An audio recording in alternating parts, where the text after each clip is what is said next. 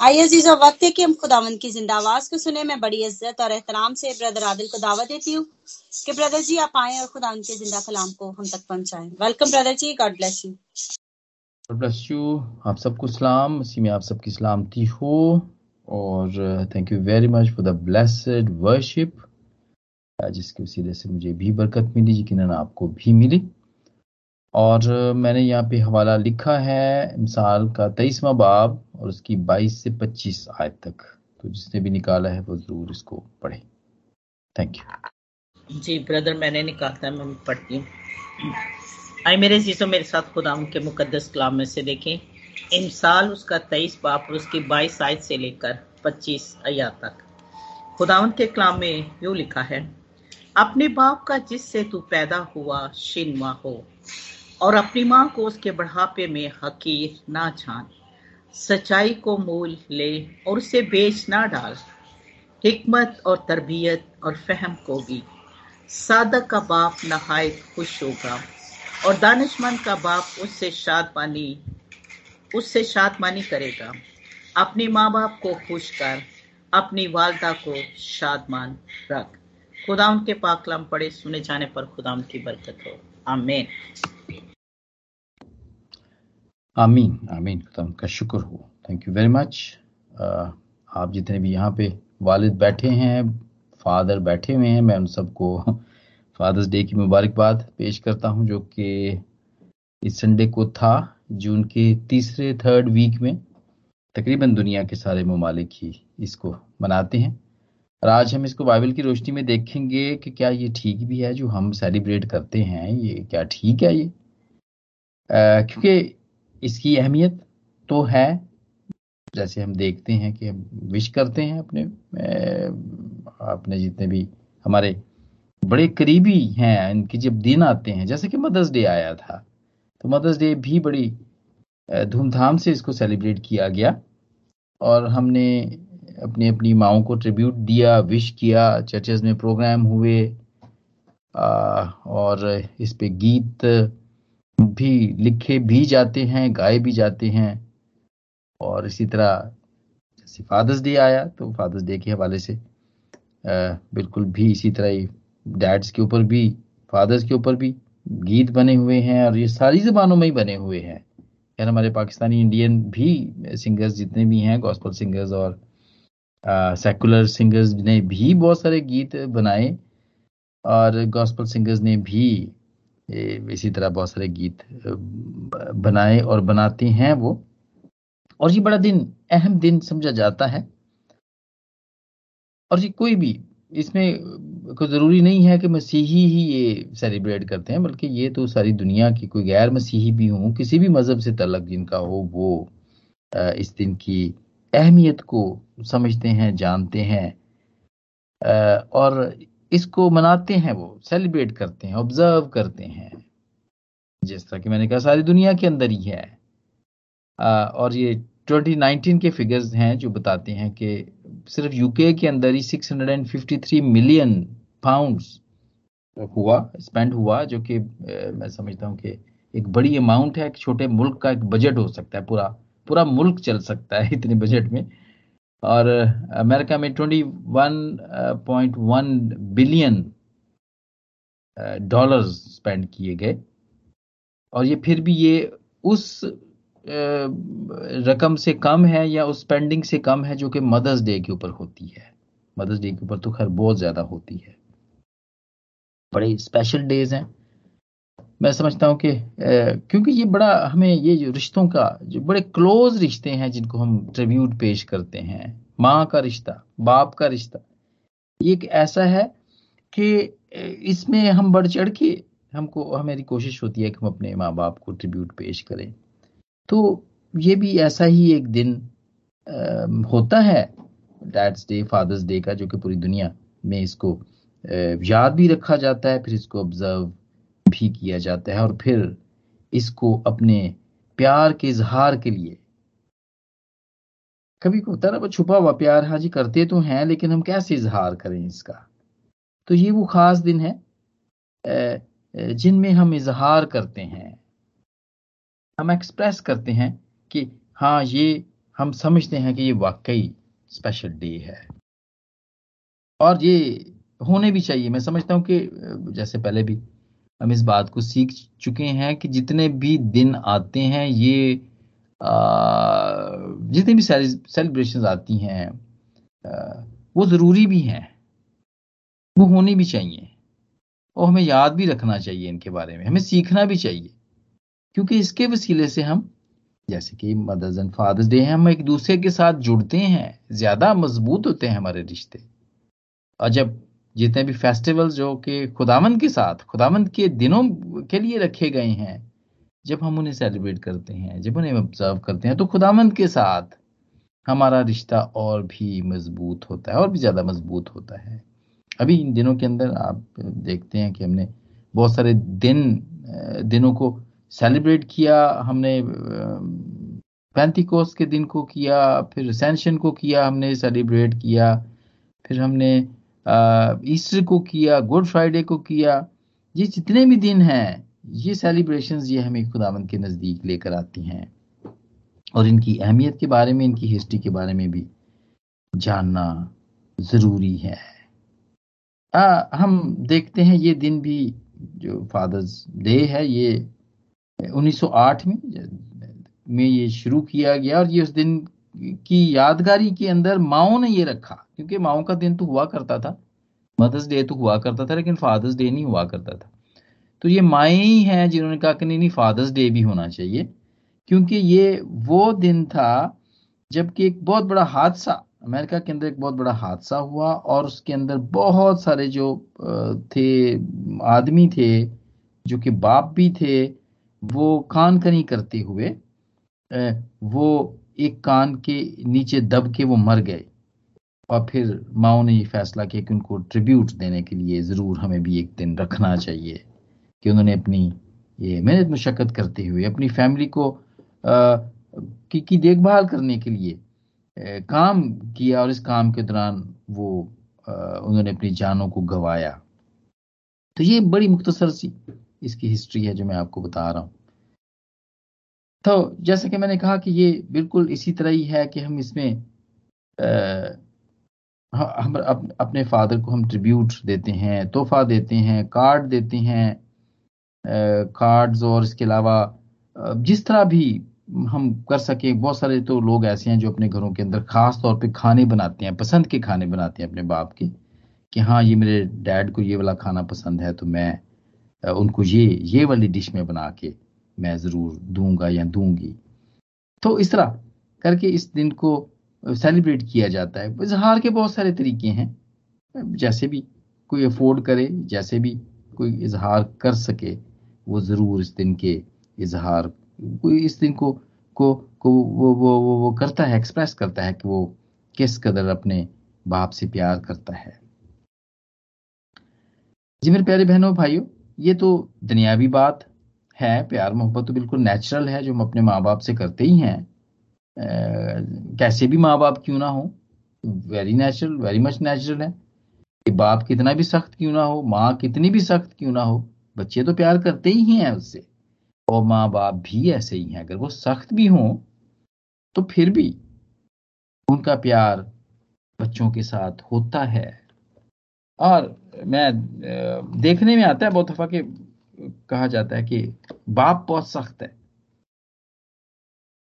लेकिन हम समझते हैं, हम जानते हैं। अपने खुदा बाप के बारे में भी हम जानते हैं। कभी कभी हम उसके बारे में भी सोचते हैं कि यार वो बहुत सख्त है। लेकिन खुदावंत का पाकलाम हमें क्या बताते हैं? अबरानी के बारे में बाप की। पांचवी आयत के आगे वाले इसी में बताता है कि मेरे बेटे, खुदावंत की तंबी को ना चीज़ ना जान, और जब वो तुझे मलामत कर, करे तो बेदिल ना हो। क्योंकि जिससे खुदा जिससे खुदा मोहब्बत रखता है, उसे तंबी भी करता है। और जिसको बेटा बना लेता है, उसको कूड़े भी लगाता है। तो ये पाकलाम में हमें ये सारी बातें मिलती हैं। ये सारे रिश्तों के बारे में हमें पता चलता है। और ये हमारा पाकलाम, जिसको बाइबल, जो कि हम पढ़ते हैं, रोज पढ़ते हैं, ये इसीलिए हमारे कदमों के लिए चिराग है राह के लिए रोशनी है कि हर एक के बारे में ये हमें बताता है। हम इसमें देखिए ये बाप के बारे में, ये आज प्रोवर्ब्स पढ़ा गया, इमसाल की किताब पढ़ी गई, और इमसाल की किताब में भी ऐसा ही, वो आए मेरे बेटे, आए मेरे बच्चे 47 टाइम वहाँ पे आए मेरे बेटे के तौर पे कहा गया है, और बच्चे के तौर पर 16 16 टाइम इमसाल के अंदर कहा गया है। ये इस, ये पाकलाम का हिस्सा है, जो कि हमें बताता है, एक दूसरे के बारे में बताता है। हमने कैसे इनके साथ रहना है? हमने कैसे डील करना है इनके साथ? हमने कैसे ज़िंदगी गुजारनी है? हमने इसको इनको किस तरह लेना है? और सिर्फ़ यही नहीं आ, और भी हम देखते हैं और भी और भी बहुत सारी ऐसी बातें हैं। देखते हैं पाकलाम हमें मियाँ बीवी को बताता है कि मियाँ बीवी ने कैसे रहना है एक दूसरे के साथ। इफ्सियों के पाँचवें बाप में हम देखते हैं उसके अंदर इसका ज़िक्र पाया जाता है। बीवियों के बारे में बाईसवीं आयत में लिखा हुआ है इफ्सियों के पाँचवें बाप की बाईसवीं आयत में कि आए बीवियों अपने शोहरों की ऐसे ताबे रहो जैसे खुदावंत की। और फिर शोहर, शोहरों को भी ऐसे कहा गया है शोहर आए शोहरों, अपनी बीवियों से मोहब्बत रखो जैसे मसीह ने भी कलीसिया से मोहब्बत की। हर एक बात, जितने भी रिश्ते हैं इस ज़मीन के ऊपर, चाहे वो दुश्मनी क्यों ना हो, दुश्मनों के बारे में भी लिखा है, देखें। लुका की छठे बाप में वैसे तो सारी गॉस्पल्स पे लिखा है वहाँ पे खुदाम कहते हैं कि अपने दुश्मनों के लिए दुआ करो। जो तुम्हारा भला नहीं भी चाहते हैं, नुकसान चाहते हैं, उनके लिए भी दुआ करो। गवर्नमेंट्स के लिए। पहला तमोती दूसरा बाप, पहली चार आयात। हम देखते हैं उसके अंदर। गवर्नमेंट्स के लिए भी लिखा गया है कि उनके लिए भी दुआ करो। उनके साथ कैसे रहना है? उनके ताबे रहना है। तो ये पाकलाम हमें बिल्कुल इसी तरह ही, मेरे अजीजों बताता है, बुज़ुर्गों के साथ रहना, अपने बड़े बुज़ुर्गों के साथ कैसे रहना है आपने? हर एक चीज़ के बारे में बताता है, ज़िंदगी गुजारने का सलीका हमें बताता है। और उसमें बाप के बारे में भी है, माँ के बारे में भी है, पेरेंट्स के बारे में। उन्होंने बच्चों के साथ, वो उन्होंने बच्चों के साथ कैसे रहना है? बच्चों को बताया गया है। कि उन्होंने माँ बाप के साथ कैसे रहना है? और इसी तरह जो खुदा बाप है, उसके बारे में भी बताया गया है कि हमने उसके साथ कैसे रहना है। जी मेरे प्यारे बहन और भाइयों, ये वो खास दिन है जिनको हम, जिनको वेरी मच हम कह सकते हैं कि दीज आर बिब्लिकल ये बाइबल से हैं। ये बाइबल से है। दुनिया इसको कैसे भी क्यों ना मनाए, लेकिन एक मसीही इस दिन को उस दिन के, इस दिन की अहमियत उसके नज़दीक बहुत ज़्यादा है, जहाँ पे वो जमीनी बाप को ट्रिब्यूट पेश करता है। वो, उसका शुक्रिया अदा करता है। वहाँ पे वो आसमानी बाप का भी शुक्रिया अदा करता है और इस बात को वो सेलिब्रेट करता है। सर्विसेज़ होती हैं। चर्च सर्विसेज़ वहाँ पे इस पे मैसेजेस दिए जाते हैं। वहाँ पे बताया जाता है कि उनका भी आसमानी बाप है और वो उनको बहुत प्यार करता है। और ये बताया जाता है कि किस तरह? हमने उस आसमानी बाप के नज़दीक आना है। उसकी जो जितने भी ऑफर्स हैं हमारे लिए, वो क्या क्या है? वो कितनी है? उसके जितने भी वादे हैं, वो बताए जाते हैं। और ये बहुत सारे लोगों को खुदामंद के पास, वो जो पिसे हुए हैं, वो जो ना उम्मीद हैं, वो जो बिल्कुल ही डिप्रेस्ड हैं, अपना उम्मीद छोड़ चुके हैं, उनको इस बाप के पास लाने का सबब बनता है। Because this is very much very much biblical बल्कि इसलिए कि खुदाम ने खुद कहा यह बात। दूसरे ग्रंथियों की छठी बाप की अठारहवीं आयत में and I will be a father to you and you shall be sons and daughter to me और ये किसने फरमाया है? ये खुदावंद कादर मुतलिक का कॉल है। कि मैं तुम्हारा बाप हूँगा। और तुम मेरे बेटे और बेटियाँ होंगे।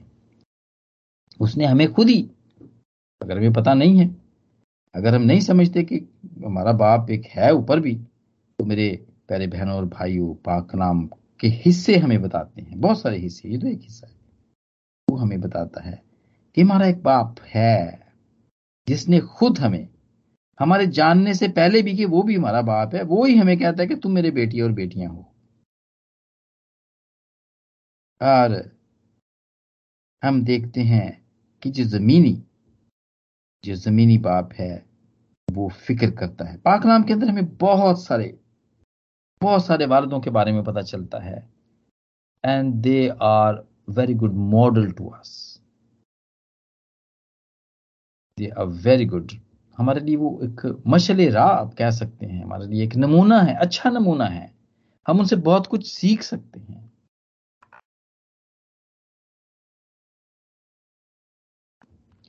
मैं सिर्फ़ एक का ही नाम लूँगा, है तो बहुत सारे, लेकिन आज चुके मुख्तर तौर पर ये देखते हैं।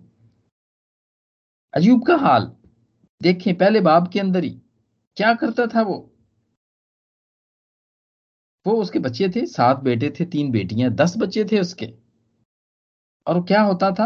अजूब के पहले बाप की तीसरी आयत से ये बात शुरू होती है कि वो जो बच्चे थे, वो वो पार्टी, जब भी वो पार्टी किया करते थे एक दूसरे के घर में आया जाया करते थे और वो मिलते थे, बैठते थे और उसके बाद क्या होता था? After the party what happen Ayub उन्हें बुलवाकर पाक साफ़ करता था और सुबह को सवेरे उठकर उन सबों को शुमार के मुआफिक, उनके शुमार के मुआफिक सोखनी कुर्बानियाँ चढ़ाया करता था, क्योंकि अयूब कहता था कि शायद मेरे बेटों ने कुछ खता की हो और अपने दिल में खुदा की तकफीर की हो।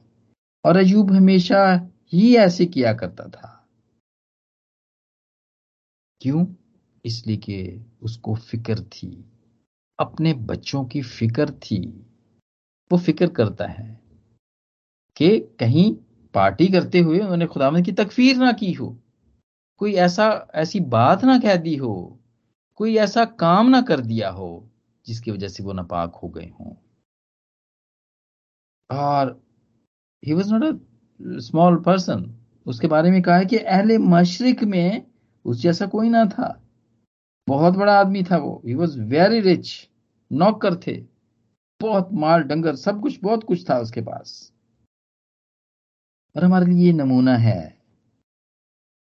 जितने भी यहाँ पे वालिद हैं आज, जितने भी सुनते हैं, अयूब जैसा रवैया अपने बच्चों के बारे में, उनकी फ़िक्र करना कि कहीं बाहर जाते, अंदर आते कहीं उन्होंने कोई ऐसा काम तो नहीं कर दिया? कोई ऐसी बात तो नहीं कर दी? खुदावंत की तकफीर तो नहीं की? खुदावंत के किसी हुक्म को तो कहीं नहीं तोड़ दिया?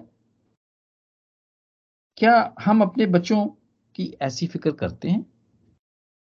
हम क्या ये इस बात को सोचते हैं कि हाँ अगर हमें भूल चूक से अगर हमारे बच्चों ने ऐसा कर दिया है तो फिर हमें क्या करना चाहिए?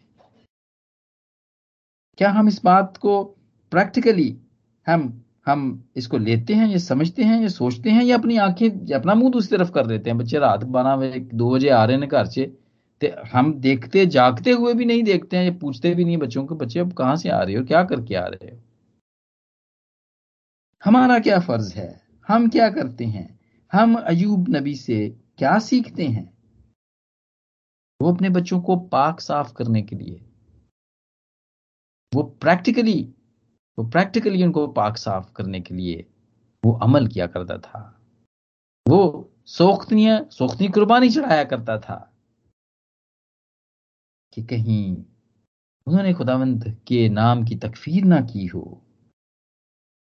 और हमें हमें खुदावंत का कलाम बताता है मिसाल के बाईसवें बाब में, जो कि बहुत ज़्यादा, जो हिस्सा है हमें जो पेरेंट्स को और बच्चों को जो बताता है वो, मिसाल की किताब है। वो यही कहता है कि बच्चे की उस राह पर तरबियत कर, जिस पर उसे जाना है। वो बूढ़ा होकर भी उससे ना मुड़ेगा। और क्यों? इसलिए कि औलाद खुदावंद की तरफ़ से मिरास है। सबूर एक की तीसरी आयत। और पेट का फल उसकी तरफ़ से अजर है। अहमियत है, अगर खुदावंद ने औलाद दी है तो फ़र्ज़ है हम पर। हम उनकी तरबियत करें। बच्चों की तरबियत करना माँ बाप का फ़र्ज़ है। और अगर जब वो जब अगर माँ बाप नहीं करते हैं उसकी तरबियत तो फिर क्या होता है? जब वो दुनिया में जाते हैं ना तो फिर दुनिया उनकी तरबियत करती है। और दुनिया तो उनको फिर ऐसी तरबियत नहीं करती है दुनिया तो फिर अपने तरीके से करती है। वो आ, बड़े आराम से बड़े प्यार से ख्याल से नहीं करती है फिर वो। वो सख्ती से। सख्ती से उनकी तरबियत होती है। जो कि बच्चों के लिए भी ठीक नहीं होती है। उनके माँ बाप को भी इस बात का फिर बड़ा एहसास होता है। अब मुझे यहाँ पर एक कहानी याद आ गई। बहुत पुरानी कहानी है कि एक लड़का था और वो बैड सोसाइटी में बैठा। चोरी चोरी और डाके मारना शुरू कर दिया, फिर उसे कत्ल हो गया। फिर वो जेल हो गई उसकी और उसको फिर फांसी की सजा हुई और उसे पूछा गया कि उसकी आखिरी ख्वाहिश क्या है। तो उसने कहा, जी, मैंने अपनी, जब फांसी होने लगी तो उसने कहा, जी, मैं अपनी माँ से बात करना चाहता हूँ, उसके कान में मैं कुछ कर, कहना चाहता हूँ मैं। अजब उसकी माँ आई और उसने उसने, क्योंकि उसको इजाज़त थी, उसने जब उसके कान में बात करनी थी तो उसने अपनी माँ के कान पे काट दिया। बुरी तरीके से काटा और उसकी माँ चिल्ला उठी। और उन्होंने भी कहा कि ये तुमने क्या किया? ये क्यों तुमने ऐसा किया? और उसने कहा कि अगर मेरी माँ अगर छोटे होते, मेरी तरबियत अच्छे तरीके से करती तो मैं कभी भी बैड सोसाइटी में ना बैठता। और मेरी कभी भी ये हालत ना होती, जो कि आज है कि मैं आज फांसी का फंदा मेरे गले में डलने वाला है। जी मेरे प्यारे बहनों और भाइयों, जितने भी बाप हैं, जितने भी माए हैं, पेरेंट्स, हमारा ये फ़र्ज़ है क्योंकि ये खुदावंद की तरफ़ से हमें मिरास मिरास के तौर पे मिली है, औलाद। और इनकी लुक आफ्टर करना, इनकी तरबियत करना, ये हमारा ही फ़र्ज़ है। किसी और का नहीं है। किसी, कोई अगर कोई छोटा बच्चा है तो ये ज़रूरी नहीं है कि उसका जो बड़ा भाई है या बड़ी बहन है, वो उसकी लुक आफ्टर करेगी। या को फुफी कर देगी को मामा कर देगा। उनकी, या नानी कर देगी, या नाना कर देगा। ये उनका फ़र्ज़ नहीं है। ये तो औलाद आपकी है, वो आपके नाम से है। जो हमारे नाम से हैं, जो हमारी औलाद है, उनकी तरबियत करना हमारा ही फ़र्ज़ है। और ये बाइबल हमें बताती है, और ये मुख्तसर तौर पे मैंने यहाँ पे इसको बयान किया है, और भी बहुत सारी बातें हैं जो कि हमें जो खुदाम का कलाम बताता है कि पेरेंट्स को खास तौर पे बाप को किस तरह किस तरह अपनी औलाद को या अपने घर को चलाना है। एक खादम को किस तरह चलाना ये भी बाइबल बात बताती है। खादम को किस तरह घर को चलाना है कि पहले वो अपने घर का इंतज़ाम करना जानता हो। ये ना हो कि पहले वो घर का इंतज़ाम तो उससे हो ना। और वो कहे, जी, मैं कलीसिया दी सारी कलीसिया सारे घराने मैं ठीक कर दूँगा मैं। दुआवा कर करके रोज़े रख रख के। वो भाई, पहले अपने घर का तो इंतज़ाम करना सीखो तुम। बाइबल हमें सब रिश्तों के बारे में बताती है। बच्चों को, बच्चों के बारे में भी, बच्चों को भी बताती है वो। क्या बताती है? हमें दस हुक्मों में अगर हम देखें तो पांचवा हुक्म जो है, वही हमें ये बताता है कि तो अपने माँ और बाप की इज़्ज़त करना। क्यों? ताकि तेरी उम्र, जो उस मुल्क में जो खुदावन तेरा खुदा तुझे देता है, दराज हो। रूज के बीसवें बाप की बारहवीं आयत में। Listen to your father listen to your father who gave you life and do not despise ये इमसाल के तेईसवें बाप की बाईसवीं आयत। कि अपनी माँ का, अपने बाप का शिनवा हो, यानी कि सुनने वाला हो, और अपनी माँ को उसके बढ़ापे में हकीर ना जान। Do not despise your mother when she is old आमतौर पर यह देखा गया कि माँ बाप बूढ़े हो जाते हैं, औलाद पूछती नहीं है उनको। ये बच्चों के लिए बाइबल कहती है। बच्चों से बात करती है तुमने भी ऐसा नहीं करना है।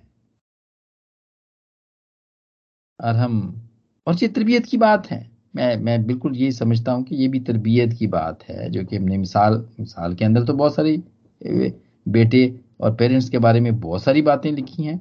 जैसे कि उसने कहा कि मेरे बेटे अपने बाप की तरबियत पर कान लगा और अपनी माँ माँ की तालीम को तरक ना कर? अगर माँ बाप ने बच्चे की तरबियत ठीक की हो तो कभी भी ये नौबत नहीं आएगी कि जब वो बूढ़े हों तो बच्चे उनको पूछेंगे ही नहीं। ये नहीं हो सकता कभी भी।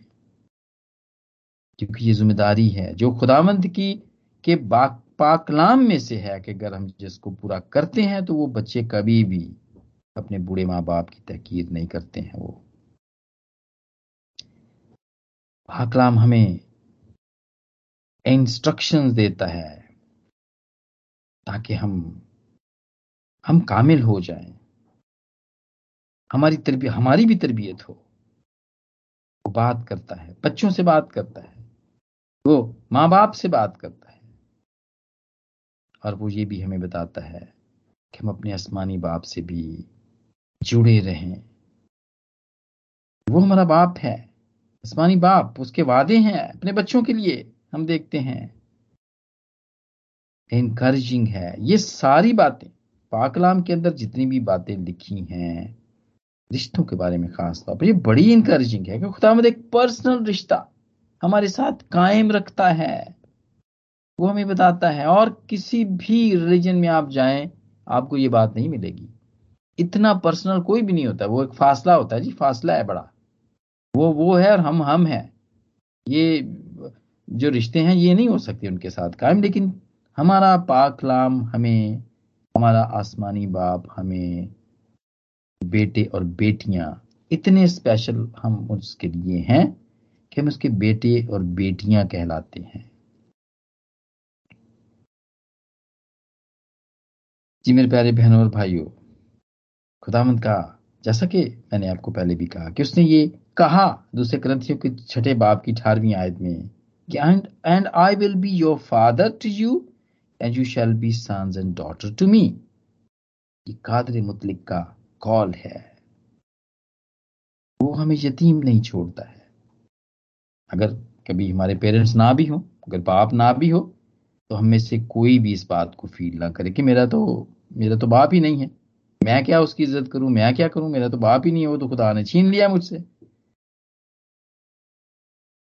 लेकिन खुदावंत के पाक कलाम में लिखा है कि वो हमें यतीम नहीं छोड़ता है।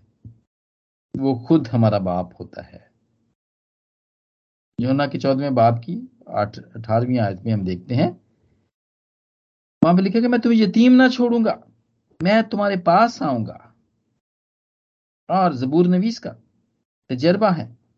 जबूर सताइस में हम देखते हैं, उसकी दसवीं आयत में कि जब मेरा माँ जब मेरा बाप और माँ मुझे छोड़ दें तो खुदावंद मुझे संभाल लेगा।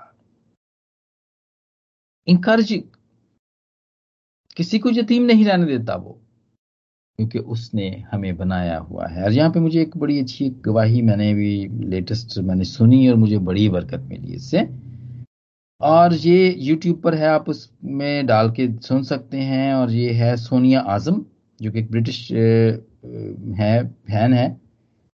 और ये कन्वर्ट ये खुदामंद को कबूल करती है। और, सोनिया आज़म, जब इसने खुदामंद को कबूल किया तो घर वालों तो ये तो मसीही नहीं थे वो। घर वाले तो भी मसीही नहीं है शायद, लेकिन ये पहले की गवाही है, जो मैंने इसको सुना, ये कुछ दिन ही हुए। तो ये उसकी गवाही थी। उसने कहा कि मेरे माँ बाप ने मुझे जवाब दे दिया। कि वो अब तुम हमारी बेटी नहीं हो और हम तेरे माँ बाप नहीं है। You can go from our house because जो तुमने किया है, ये कुफर है। ब्लास्फीमी है ये। तूने जिस खुदा को हम मानते हैं, तेरे माँ बाप मानते हैं, तू उसको छोड़ के तूने किसी और खुदा को चुन लिया है।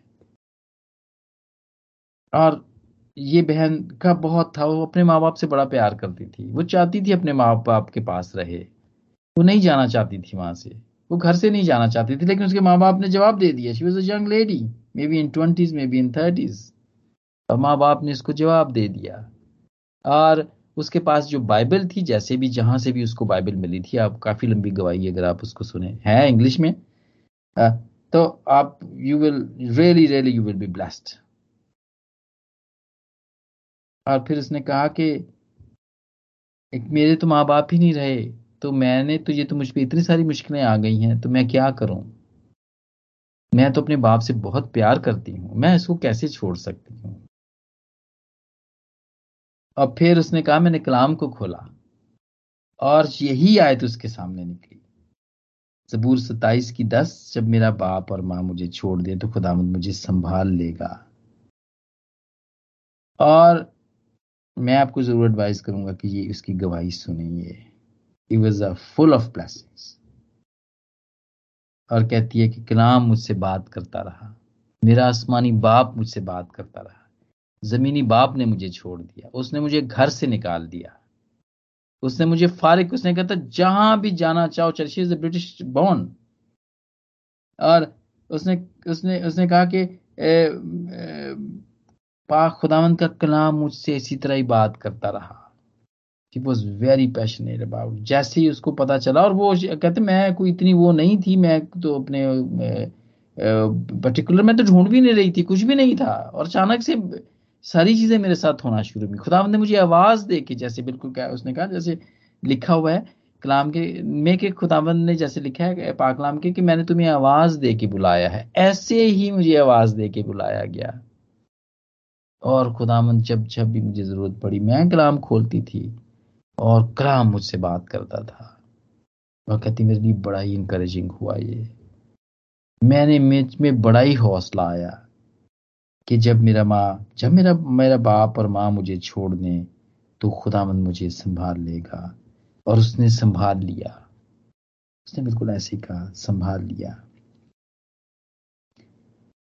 जी मेरे प्यारे बहन और भाई जब हम कलाम को भी पढ़ते हैं, जब भी हमारी ज़िंदगी के अंदर ऐसे मौके आ जाएँ, अगर मौके आ जाएँ खुदामत करें सबके पेरेंट्स उसके साथ रहें, बाप उनके साथ रहें, लेकिन जो उस ज़मीन के ऊपर आया है, उसे तो जाना ही है एक दिन। लेकिन खुदाम का कलाम जब हम पढ़ते हैं तो वो हमारी तसली हमारे लिए तसली का बायस बनता है। जर्मिया थर्टी वन थ्री, उसमें लिखा है कि मैंने तुझसे अबदी मोहब्बत रखी है। इसलिए मैंने अपनी शफकत तुझ पर बढ़ाई। आई इसराइल की कमारी मैं तुझे फिर आबाद करूँगा और तू आबाद हो जाएगी। खूबसूरत बातें हैं, खूबसूरत बातें। कलाम भरा पड़ा है। जबूर 103 की आठ में खुदामद रहीम और करीम है। कहर करने में धीमा, शफकत में गनी है। वो सदा झिड़कता ना रहेगा, वो हमेशा गजबनाक ना रहेगा। जी मेरे प्यारे बहन और भाइयों जिस तरह जमीनी बाप हमारी लुक आफ्टर करता है हमारी तरबियत करता है हमारा ख्याल रखता है इसी तरह हमारा आसमानी बाप भी हमारा ख्याल रखता है। और मुझे बड़े अच्छे तरीके से पता है कि एक वाक्य जो कि मेरी छोटी बहन वो आ, मुझे मिशन कंपाउंड की बात है जहाँ पर सिस्टर शिबाना भी हैं तो हमारे वहाँ पर एक मामू थे। अब तो खैर वो खुदाम के पास चले गए हैं। मामू सैमल सुदागर। वो उन, उनका, उनके घर के आगे एक छोटा सा छोटा सा गटर था। वो इतना ज़्यादा तो नहीं था, बड़ा तो नहीं था, लेकिन एक छोटी सी हौज नमा था वो। तो मेरी बहन, ये छोटी, बहुत छोटी थी। तो वो कहीं हम, वो वहाँ पर आए और चलते चलते ये उसको पता ना चला तो वो उसमें उसने पाँव रखा तो वो चली गई उसके अंदर, गिर गई वो। खैर, वो डूबी तो नहीं, लेकिन कमर कमर तक उसके वो चली गई। तो उसमें गटर तो गटर है, उसमें तो गंदा पानी होता है ब्लैक वाटर खास तौर पर। लेकिन क्या हुआ? मेरे वालिद साहब ने उसको निकाला, उसको कपड़े उसके धोए, उसको धोया, नहलाया, मेरी माँ ने पेरेंट्स ने, और उसको नए कपड़े पहनाए। उसको साफ़ सुथरा कर दिया, उसको रिजेक्ट नहीं किया, उसको वो घर से नहीं निकाला। उसको जवाब नहीं दिया। और मेरे प्यारे बहनों और भाइयों, बिल्कुल ऐसे ही हमारा आसमानी बाप भी करता है। जब हम भी गंदे मंदे हो जाते हैं तो वो हमें धुतकारता नहीं है। वो भी हमें गंदगी से निकालता है। साफ़ करने का बंदोबस्त करता है। और वो साफ़ करता है। और उसने ऐसा ही किया। जब हम गंदगी में पड़ गए जब हम मंदे हो गए तो फिर उसने अपने बेटे को भेजा